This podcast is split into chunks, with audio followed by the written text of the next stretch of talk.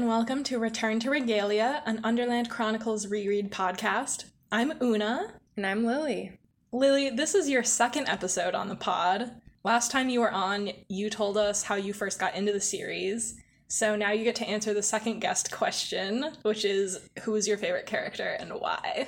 Yeah, so I gotta say Ares because I mean, I just love a big fluffy bat. But also, I think I just really admire his loyalty and his like morals, honestly. Like the way he just like knows what he cares about and stands by that. I don't know. I I'm a pretty loyal person too, so I think I just relate to that and I'm like super obsessed with like doing the right thing. So he, I don't know. I just think I related to him and also wanted a big giant bat of my own. That's so real. Wouldn't you just like love to take a nap flying like mm-hmm. Gregor does? I love when they just nap on the bats in these books. Yeah, I know. That happened like a couple times in the chapters for today and I was just like, oh, to kick back. Yes. Plus like you wouldn't have to worry about driving or biking anywhere. Like know, right? ask your bat for a ride. Yes. No, I think Ares is a great choice for a favorite character. Thanks. All right. Today we're covering chapters 17 and 18, in which Gregor and the squad escape from the spinners. So, where we last left our heroes, they had just been trapped in a giant funnel of silk. Chapter 17 starts with Gregor asking if this is happening because the Regalians are at war with the spinners. Mareth says they're not technically at war, but they're also not friends with the spinners. Gregor asks, so, did everybody know they would lock us up except me? And the narration says, he was getting tired of finding out about things after the fact, which he's so valid for because yes. no one is ever giving him the full story. Mm-hmm. Vicus apologizes and admits he was being too optimistic. Gregor doesn't want him to feel bad though, so he assures him that the spiders respect him and he knows because they stopped trying to eat Gregor when he mentioned Vicus's name. This cheers Vicus up a little, and he says, Where there is life, there is hope. And Gregor tells him that this is exactly what his grandma says. It's so cute. Yeah, it comes back, I think, a few times. I, I don't remember exactly where, but it is a good like theme of this book. Mm-hmm. Just that where there is life, there's hope. It's a good motto for our own lives, I think. I agree. Boots interrupts with diaper needs, and Gregor realizes he's almost out of catch cloths.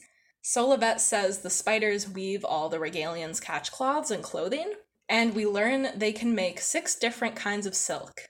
So, all my life, I've thought that this thing about the spiders producing different kinds of silk was just a made up feature of giant spiders in this book, but I looked it up and apparently it's real. What? Like, spiders can actually do this. There's also a whole Wikipedia page on spider silk, uh, mm-hmm. which is quite a wild ride. It says a single spider can produce up to seven different types of silk for different uses. Wow. Yeah, which apparently is unique to spiders because other silk making animals only do like one type, like silkworms or whatever. Mm. Um, hmm. but spiders have multi purpose silk. And this Wikipedia page actually has a list of different silk uses. It's amazing. I went down a bit of a rabbit hole looking at it. Wait, what are the uses? Um, I can't get into all of it here, but I do recommend looking it up if you want to learn about how spiders can use silk as a food source, as a means of reproducing, and as tripwires. What? These spiders are really sophisticated. Like there's some spiders out here doing like engineering feats with silk. Yeah. It's really wild and also kind of scary if you don't like spiders. I think it's really cool that the spiders like trade their silk. Yeah. And not only do they like produce the silk, but they turn it into things too. I don't remember if it gets into it later, but like I want to know what they're trading for. Like I guess it's probably food or something, but mm-hmm. like I mean, spiders don't generally have a hard time finding food though. So right. like I would want to know like what is so enticing to put all the effort in of like producing something that comes from your body and turning it into something for human needs that like you don't care about as a spider. You're so right. I had never considered that that they're really out here just making textiles for the humans. Like it would be one thing if they even just provided the raw materials to the regalians and then Yeah. the regalians made it into clothing and stuff. But like they just deliver whole catch cloths to the humans, which implies that they make them like that and trade them as like a finished product. Mm-hmm. That is wild. Also, like if they're giant spiders, like how are they making like tiny baby diapers? I think that they must have a lot of dexterity. yeah, I guess so. I think that they're probably very precise. But that is interesting that they are treating silk like a resource, like a liquid asset. That's like really cool, actually. But also, you're right. Like, what do they need to trade for? I've literally never considered that. That's really awesome. It's like an entire society donating like blood for some kind of like monetary yeah. or resource gain. yeah, it's not like they even harvest it, they just have to produce it. Mm-hmm. Wow. We don't learn enough about the spinners in these books. yeah, I know. they literally are just in this first book and then there's like a little bit of a spinner character in the last book but we never learn more about the spinners as a society what a shame I know. that's got some untapped potential she needs to make a second series, like I like Rick. Riordan did. yes i agree i have thoughts about heroes of olympus that we won't get into on this podcast Same, but- actually. We should talk about this. some other time yeah. yeah but yeah there needs to be some more spin-off series for gregor because there's just so much that is unexplored the humans ask the spinners for more catch cloths and they're kind enough to send down two dozen along with baskets of water Solovet goes around patching up wounds, and Luxa, Henry, and Mareth watch closely as if she's teaching a class. So, this made me wonder how old Mareth is, and I did some math to try and figure this out. So I think that at the very youngest, Mareth is like 25. And my reasoning is that he was a soldier at the same time that Hamnet was, and Hamnet is Lux's mother's twin. And even if Judith was young when she had Luxa, like 20 ish, that would make Hamnet like 30 ish now. But Mareth could have been a teenager when he first started serving in the Regalian army, thus, perhaps he is as young as 25. Hmm. But since he's still an active soldier and he's still learning like medical lessons from Solovet here, I don't think that he is like middle aged yet. I think he's probably still a young adult. Maybe though, alternative theory, they're Mhm. all like more so admiring her work. Like they don't get to see skilled healers very often. Mm. Like maybe Mareth could like quick stitch up a thing or like, you know, stop blood from flowing, but like maybe she I mean, there's no indication of this, but Right, maybe maybe she's like doing it more skillfully than like a strict warrior would do. I don't know. Yeah, yeah. I get the feeling that the reason that Luxa, Henry, and Mareth are all watching closely is that this is just like information that soldiers need to have in Mhm. general. I'm not sure if it's like something specialized. It feels to me like Solovet is just taking the opportunity to be like, here's some first aid knowledge. And like Mareth m- might even already like know this, but he's still kind of like taking the chance to learn or like Mm, make sure that he knows. I don't know. or brush up on it at least. Yeah, exactly. But he's definitely not as old as Solovet. Mm-hmm. So he's not like grandparent age. Personally, I like to think of him as being the same age as Hamnet because I think they were boyfriends. But that's just my own agenda. Wow, I love that. when we get to the third book, we can talk about my theory. I can't wait. Yeah. Solovet soaks a catch cloth in water and gives it to Gregor to hold on his face where the spider web ripped off earlier. It burns, but Solovet tells him he needs to wash the glue off before it festers. And as a kid, I don't think I knew what the word fester was, but this gave me a pretty good idea, and the word does sound awful even if you don't know what it means. Mm-hmm. Yeah, festering wounds are pretty bad. Yeah, yeah. So I did not know exactly what that meant as a kid, but I knew it would be nasty. Solovet says it'd be more painful but over quicker if Gregor splashed water on his face. So he just dunks his whole head into a basket of water because he's fucking hardcore. Can we talk about how he Yeah. screamed silently? yes. yeah. When underwater when he dunks his head in. Yeah. Yeah, yeah. Gregor's so funny. I love that he took the option of more pain but over quicker. I don't know. I feel like that says something about him as a person that he is willing to like go through the intense agony and like kind of rip off the band-aid quick and get it over quicker. okay, English major. Yeah, well, it's like I feel like it does say something. Like he could have chosen to be like, "No, I want to do this as slowly and painlessly as possible and like not have to experience this like intense feeling in order to just get it over quicker." I feel like Gregor has so much I don't know what to call it exactly. It's in line to me with like his emotional intelligence. Like this is almost like I was gonna say it's like the marshmallow test, like that you learn about in psychology, but it's not.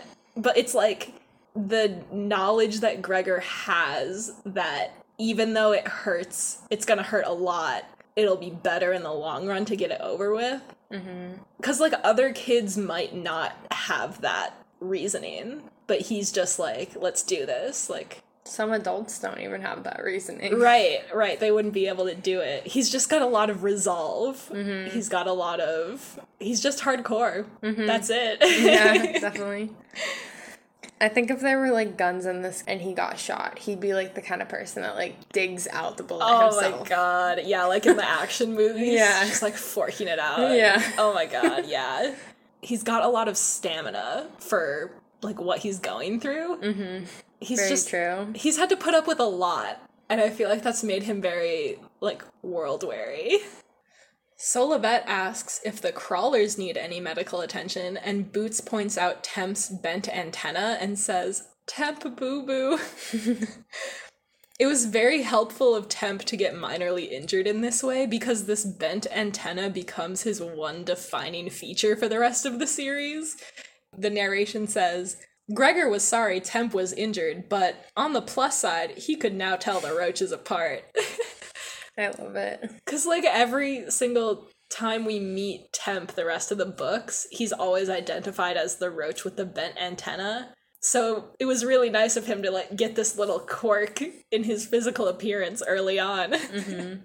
Even though he says like, "No, princess, we heal ourselves," he literally never heals. right, right. It's bent forever, even though, yeah, he's, like, better and functional. It's still, it's still bent. yeah, Temp tells Boots not to worry because they can heal themselves, but she doesn't understand and she gets kind of upset. She tends to throw tantrums when she's tired and hungry, so Gregor gives her one of the cookies Dulcet packed for them. Tick asks if Boots hates them, and Gregor tries to explain that she's just throwing a fit, but the crawlers don't seem to understand. The narration says, Baby roaches probably didn't have tantrums. Which is so true. Like, I'm sure that Temp and Tick like have no idea what's going on with Boots. Roaches probably aren't babies for very long. No, probably not. Like one day. I should have looked that up. I'm gonna Google it right now. A cockroach is called a nymph as a baby. Mm-hmm. a baby cockroach is laid as an egg and hatches about 20 to 40 days later. It remains a nymph until it reaches adulthood. How long does that take? I need to know now. Oh my god. About 600 days. what? No, really? Yeah, this is Two years? This is according to Cockroach Life Cycle on some pest solutions website. It says it takes about 600 days for an American cockroach to reach adulthood from the egg. That's like two years. So they could have the terrible twos. Yeah. Wow. How long do cockroaches live? How long do cockroaches live? That's a really good idea. That's a good question too. How long do roaches live? What the fuck? This is this is bullshit. It says about one year, but that doesn't make any fucking sense. Hmm. I don't know what to believe. Some living almost two years. I don't fucking know. Okay, this one, Western Pest, says the nymph phase is one to three months. Okay, that makes more sense to me. But it does say the cockroach lifespan is relatively long. Relative to what? I don't know. Relative to other bugs? Okay, if there are any bug expert audience members, you need to tell us what the truth is. Here it says they live six to 15 months. Cockroaches do, total. Okay. So, and then the nymph life cycle is one to three months as a nymph, and then like 15 months total. 15 months total. Interesting. But that's for a small roaches. You know what's in interesting, though? Yeah. Here's a massive plot hole Okay. in this whole series. Okay, I'm ready. In the real world, Uh huh. bigger things live shorter periods of time Mm. than the small thing, like smaller counterparts. Mhm. Bigger dogs live fewer years than smaller dogs. Oh yeah. Taller humans Really live less time than shorter humans. interesting. There must be something going on with their hearts. Mm-hmm. Like their hearts must be pretty distinct Mhm. from like their smaller counterparts. Yeah. Because there's no way that like if it was just scaled up, it wouldn't be able to right. keep them alive. You should look up whales and how they're able to stay alive for so long because there's actually been a lot of research because Ooh. It's like kind of outstanding if we look at other species Uh huh. how whales are able to survive for as long as they do Yeah. Yeah, I hadn't thought about that because the bigger the the animal the harder the heart has to work. Yeah. to keep it alive that's why tall humans often have heart attacks and die from heart attacks in their 60s. I never knew that. hmm it's happened to a lot of really really fit people Uh huh. like basketball players Oh, wow. and things like that Wow. You've given me so much to think about. No, yeah. let me just nerd out for a second no, I love it. I love it. Cause it all depends on like what is the mechanism that makes these animals big. And there is no answer to that. It's just like a book. But like I really do want to figure out the logistics of what made them big and I need to tell you about this conversation I had actually with my family. I had dinner with my family and we were talking about the books and my mom gave me this galaxy brained take because she had to listen to the audiobooks with me and my brother as kids. Like we would put them on in the car and like she would also have to listen to them. So she kind of knows the plot but like she was probably only paying like a little bit of attention and it was a long time ago. So at dinner the other night she says oh i thought that the humans shrink when they go to the underland and I was like, "No, they don't. The animals are just big." And she's like, "What? They don't they don't shrink? Like when they go underground, isn't there like magic that shrinks them?" And I'm like, "No, where did you get that?" But then I was thinking about it more. She said, "Then how is there all that room underground for all those giant animals?" And I was like, "Wait, stop making sense." no, that's true. Cuz there's no there's nothing that is saying that these humans are shrinking because like their clothes are also shrinking and everything that they bring is also shrinking and like That's true. ares gets pretty close to the surface when he drops them off and stuff and the the bugs like come up and steal boots like there's no way that the humans are actually shrinking but i did really really love that like conspiracy theory that my mom had No, that's really good. um, Like I could see some kind of magical process as you're falling for like how many minutes was it? Like 20 minutes or something? i don't know if there was a exact number but it was like a long time Yeah. And you're just slowly shrinking as you fall. Yeah, yeah. I think if it was just that one entrance in the laundry room, that would make more sense. Mhm. But then there's also the entrance in like Central Park that they go through and the animals go through. It's just really funny to think about my mom this entire time thinking that they were just shrunk down. I just thought of another thing. yeah. Um, how are all these beings so healthy? Like, obviously, could have adapted to it, right? But how is Gregor not having problems breathing underground? Like, the air is not circulating. Yeah. Also, where is the oxygen coming from? Literally. Like, obviously, soil is not anaerobic, but the pockets the air goes through in soil are so, so small. hmm And, like, there's no way there, like, there would not be more oxygen coming down. Right, right. Yeah, I think if we really got down to the science, it would be impossible for all of this to be happening. Like, there's no scientific reasoning that we could twist to make this actually happen. yeah. Even just the fact that, like, there's humans down there, like, they would all get sick and die from not having sunlight. How dare she write a fantasy novel not based on science? yeah, yeah. How dare she not think through all of the scientific phenomena that could have contributed to this world? Yeah. God, that was a great tangent, though. so Vicus whispers to Gregor that the spinners might pass on information about them to the rats, so they should escape as quickly as possible. Gregor agrees and starts to ask what the plan is, but Boots comes up and pinches him, demanding another cookie. He tells her cookies are not for pinchers, and that makes her march away angrily. He's right though. He's right. You can't give cookies to pinchers, they're just gonna keep pinching. Mhm. Gregor asks why they can't just slice open the web, and Solovet explains the spinners would repair it too quickly and attack with their fangs. And fleeing upwards won't work either because the spiders will leap on them from above. She says the only way to get out is to damage the web so fully and quickly that they can't repair it. And she suggests that someone perform something called the coiler, which sounds dramatic as hell. Everyone looks at Luxa, and Aurora touches her head to the back of Luxa's neck. Luxa says they can do it, and Henry agrees. Mareth says they'll need a distraction and offers himself up as a target, but Solovet vetoes that. I love that Mareth is just like ready to die for this. He's just like, I'll I'll do it, guys. I'll take one for the team. yeah. Solovet has to be like, no, your leg is injured. You can't. Vicus says it's too bad they don't have any horns because the spiders are very sensitive to noise. Boots starts to kick Gregor's legs and he asks her if she needs a timeout, which just makes her even more upset. Gregor says, You need a noise? I've got a noise for you, and wrestles Boots into the backpack. He asks if everyone's ready, and as soon as they confirm, he shows Boots a cookie and makes sure she can see him stuff it in his mouth. Boots shrieks, and Luxa and Aurora take off.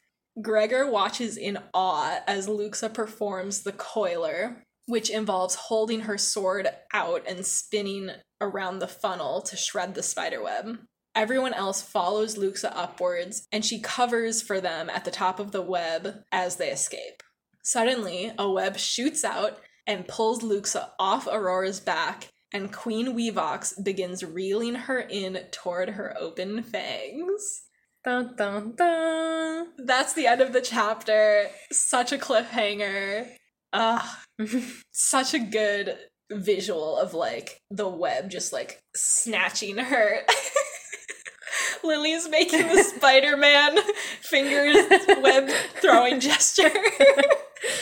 yeah. yeah, no, it's such a such a visual of like the web grabbing onto her and just like she's being like yanked off of Aurora and like I can see it so vividly, just like Mhm. the fangs of the Spider Queen opening to receive Luke's neck. Like that line just Mhm. sticks with me. I just want them to make an animated movie out of this so badly. Yeah, I actually found um like the first chapter animated on YouTube. I Have you seen might that? have seen this. Is it him meeting the cockroaches? Yeah, I've watched that. That's a good video. Mhm. I'll post that on Tumblr um, for sure. It's really good. Yeah, it's like 3D animated and Mhm. stuff. It must have taken forever to make that if it's just like one person making it. Mhm. But yeah, when I saw that, I was I was out of my mind. Yeah. I was like, it can be done. yeah. Oh, what a chapter. I also just love the you need a noise, I've got a noise for I you. know, it's so funny weaponizing a toddler's meltdown. Yes. And just like making sure that she sees him eat the cookie and just like taunting her with it. And he just knows exactly how she's gonna respond. And she's like screaming. Boots is like such a good kid though, because for the majority of the time she's chill with absolutely everything. Yeah. And when she isn't chill, you can use her exactly. in battle. she's special weaponry. yeah. Uh yeah, no. And after this she just kind of like crashes and um then she wakes up and she's just like happy again. yeah. Uh it's so cute. We'll get to that. So chapter 18 starts Luxa is seconds away from dying. She's trying to bite through the web attached to her arm with her teeth, which is So visceral. that's raw, right? yeah. Like she's so desperate. She's just like trying anything to get out of this. Gregor desperately searches around for a weapon and finds the can of root beer in his pack. He shakes the can with all his might and cracks it open so the root beer shoots out and hits Wevox in the face. She drops Luxa, and Luxa gets caught by Aurora. At Solovet's command, the Underlanders fly in a buzzsaw like formation with their swords out. They escape, and an exhausted Boots falls asleep on Gregor's back. Can we talk about the names of their moves though? Yeah. Spoiler and Blade Wheel. Blade Wheel! Ugh, I love their silly little made up formations. also, Blade Wheel is like a um a circulating saw. Uh huh. They liken it to like a circulate Yeah, yeah, like a buzzsaw thing. a buzz saw. Yeah. yeah, yeah. They liken it to a buzz saw, which they don't even have. yeah. So like I don't know. I think that's interesting. Maybe they have their own version of it. But yeah, no, I love that they have these like predetermined moves that Solovet can just call out like what to do and they all know what it is because they've all trained the same way and yeah, it's really awesome. Also, also like Luxa kind of like expands on this in a second, but they literally train for situations in which they are stuck inside of a spider's. I know, right? Because the coiler is specifically for that. Yeah, I don't think I had realized that. Yeah. Like later she we'll get to it. Yeah. But like, yeah, no, I had not realized that it's like this isn't a move that you just pull out whenever you need it. Like this is specifically if the spiders put you in a funnel prison. Yeah. yeah. Yeah, the whole root beer thing too is just so iconic. This is like one of the handful of scenes that just has stuck with me forever and ever. It's like the most iconic thing of Gregor just pulling out the root beer. Cause he just grabs it like on a whim when they're leaving Regalia and he's like, oh, this is just for funsies. But like suddenly it becomes his like special weapon, his special power. yeah. The group flies for a long time before landing in a vast cavern. Everyone is totally wiped out and terrified. Gregor asks, So isn't it time I had a sword? Which makes everyone laugh. Boots wakes up and asks, Where Spider? Which sets everyone off again. And Boots repeats the question to get them to laugh even more. I love that Boots is one of those kids who just like wants like laughter and applause and attention. Bro, probably because her family was devastated. yeah, Like, she's like, we need to get some laughter we up in to- here. I just need to entertain them. Like, yeah, yeah, distraction, distraction. yes. But like, she says something and then she realizes that that's like getting a positive reaction from Mhm. people, and she's like, I'm just gonna say it over and over again. And yeah, I think that's so, so, cute. cute. While everyone relaxes and Vicus prepares dinner, Gregor goes over to Luxa, who is sitting by herself and she's still shaking. He asks how she's doing and tells her the coiler move she did was really cool. Luxa admits it was her first time in a real web, which is how we learn that she's trained for this exact scenario before, but not in a real web. But like everyone apparently just knows that like this is something that can happen, so you might as well know the coiler so that you can get out of a spider web. It's intense. Yeah. Gregor explains that spiders are really small in the overland. This leads to them kind of joking back and forth for a bit, and finally she thanks him for saving her life. She asks about the root beer, and he takes a drink to show her. I love the idea of Gregor just holding on to this half empty can the entire flight to where they are now. Like, after using it as a weapon, he's literally just holding it in his hand like the entire ride. He's probably like in shock. Yeah, I bet that's it. I bet he's just like so in shock. He he. I mean, he doesn't have anywhere to throw it away. He probably doesn't want to just like drop it somewhere. No recycling cans. Yes. Luxa is alarmed at first, but then she tries it herself and she likes it. Gregor tells her she can have the rest and admits he owed her for saving him from the rat when he tried to escape. Luxa apologizes for hitting Gregor that night, and he apologizes for calling the Underland creepy. She asks if he thinks she's creepy, and he tells her no, she's just difficult, and she says the same about him. I love this conversation so much. It's so cute. This is like the first time that it's just the two of them talking together. Yeah, and we talked about how she's like so easily influenced by Henry. Yeah, and now that she's separate from him, it's as soon as she's separate from Henry, it's like apologizing for this, thanking him for this, like suddenly so genuine and they're really seeing eye to eye. Mm-hmm. It's so cute. It's so cute, and it's just the beginning of their friendship in which they are constantly saving each other's lives. Mm-hmm. Ugh, it's the best. I, I also just love how they both are basically calling each other stubborn. Yeah. it's just cute. Like, they're both acknowledging that the other one is difficult, but I don't know. It's just super cute that they're both like, they're both very strong willed people. Definitely.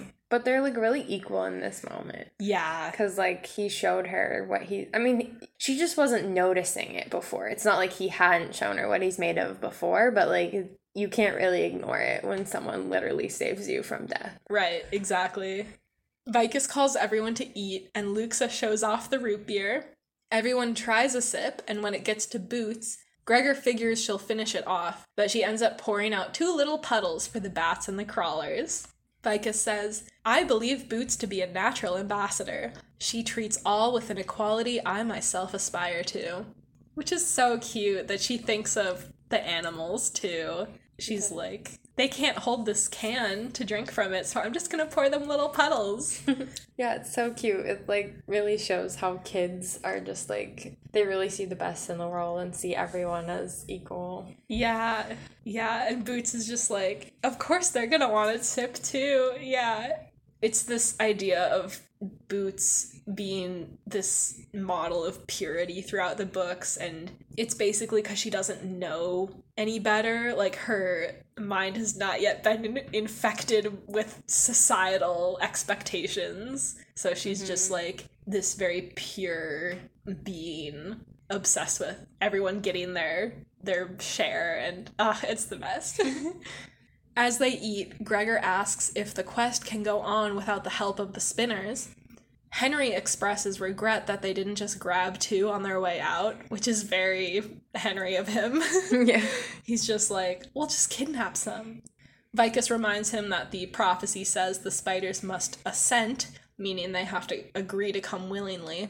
He says they might find some spinners being kept prisoner by the rats, who would agree to join them along the way. Here he says, I have often had good results with spinners. Which just goes to show the kind of person Vicus is, because, like, Vicus, we were just in prison. Like, Your granddaughter literally almost just died. literally almost died and you're like i often have good results like you don't have to lie man Vicus cracks me up Maybe he just genuinely thinks that like if he had handled everything it would have been like totally fine. yeah yeah Ugh, he's just so optimistic all the time but i think that this line here is just so like almost insensitive like you guys went through a whole ordeal and you're out here being like it'll be cool i'm i'm best buzzed with the spinners like this whole chapter didn't just happen Anyway, Solovet reminds Vicus that he won't be there, and Gregor asks why not. Vicus reveals that he, Mareth, and Solovet are flying home now because they're not mentioned in the quest. Luxa and Henry are as surprised by this as Gregor. He tries to convince the adults to stay, citing the fact that they don't know where they're going. Solovet says, You will manage. Henry and Luxa are well trained, and you show great resourcefulness. The narration says, she spoke simply and definitely. She was thinking of the war, of the bigger picture, not of them. Which is raw, because this is a great summary of Solovet's character. Basically, Solovet is going back to Regalia to help with the war efforts because she's like the general or whatever. But she's willing to let these three scared kids go off alone for the sake of the bigger picture. Like, she's not thinking, like, wow, my grandchild is scared and needs my support. She's just thinking, like, the army needs my support, the war needs my support and she's just willing to like tell these kids to their faces like you're not going to have any help. Like we're leaving which is very brutal of her to just be like we're leaving you on your own. What happens from here on out is your responsibility. Like yeah it's really brutal and i think that it sums up solovet's character really well that she's not concerned at all with individuals. She's just thinking about the bigger picture. Yeah totally Vicus assures Gregor that he's arranged for a guide to help them get through the Deadland. The kids ask, A guide? And a voice from the darkness interrupts Vicus before he can explain. Well, I prefer to think of myself as a legend, but I suppose guide will do. Iconic. Ah! Gregor shines his flashlight at the speaker, and it reveals a rat with a diagonal scar across his face the same rat Vicus knocked into the river earlier. At long last, the character we've all been waiting for. We're finally at the Ripred part. We're finally at the end of Act 2, the quest. We're about to begin Act 3, the rat.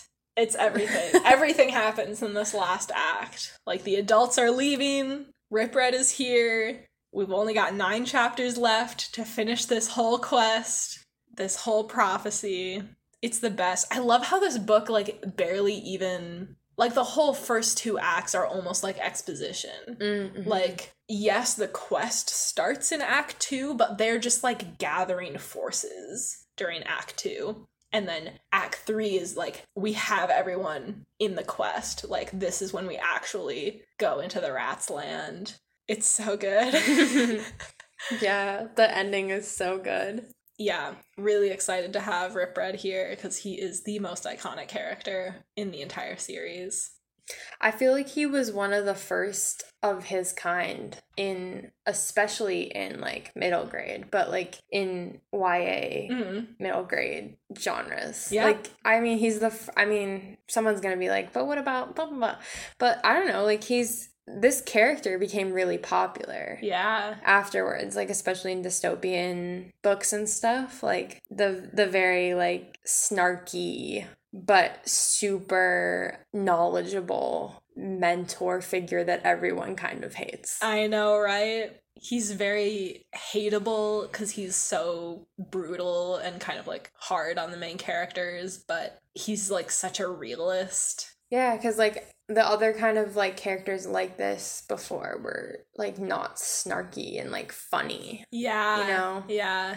Yeah, I'm thinking in one of the earlier episodes of the podcast, I talked about how this book really closely follows the hero's journey. And one of the big plot points in the hero's journey is the meeting of the mentor figure. And Vicus kind of fulfills that role in a lot of ways, but Ripred is like the exact opposite of Vicus. Like, Vicus is this really optimistic, like, doesn't really want to give you the whole truth because it might upset you type of guy and Ripred is just like honestly he's more aligned with like Gregor like rip the band-aid off. This is the brutal truth of the matter. And that's really admirable in a book like this when you just need to like know what's going on. Ripred just like tells it to you straight. Yeah I mean we're gonna talk about him more when we actually meet him for real but yeah this was an amazing pair of chapters just their escape from the spinners we got some Luxa characterization. We've got some Solovet characterization. Even though it's just very subtle,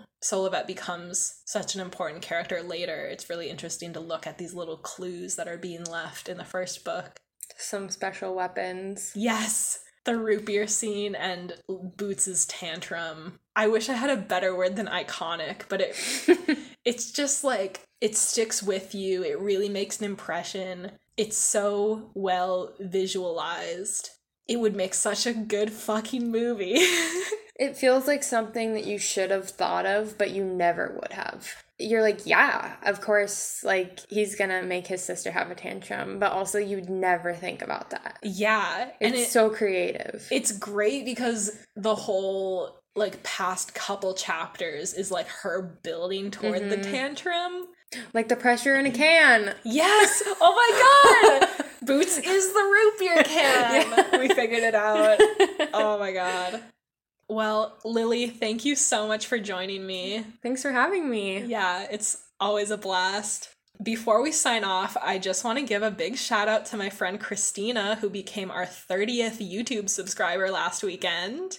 I also want to express my extreme appreciation for everyone who's messaged us asking to be a guest on the pod.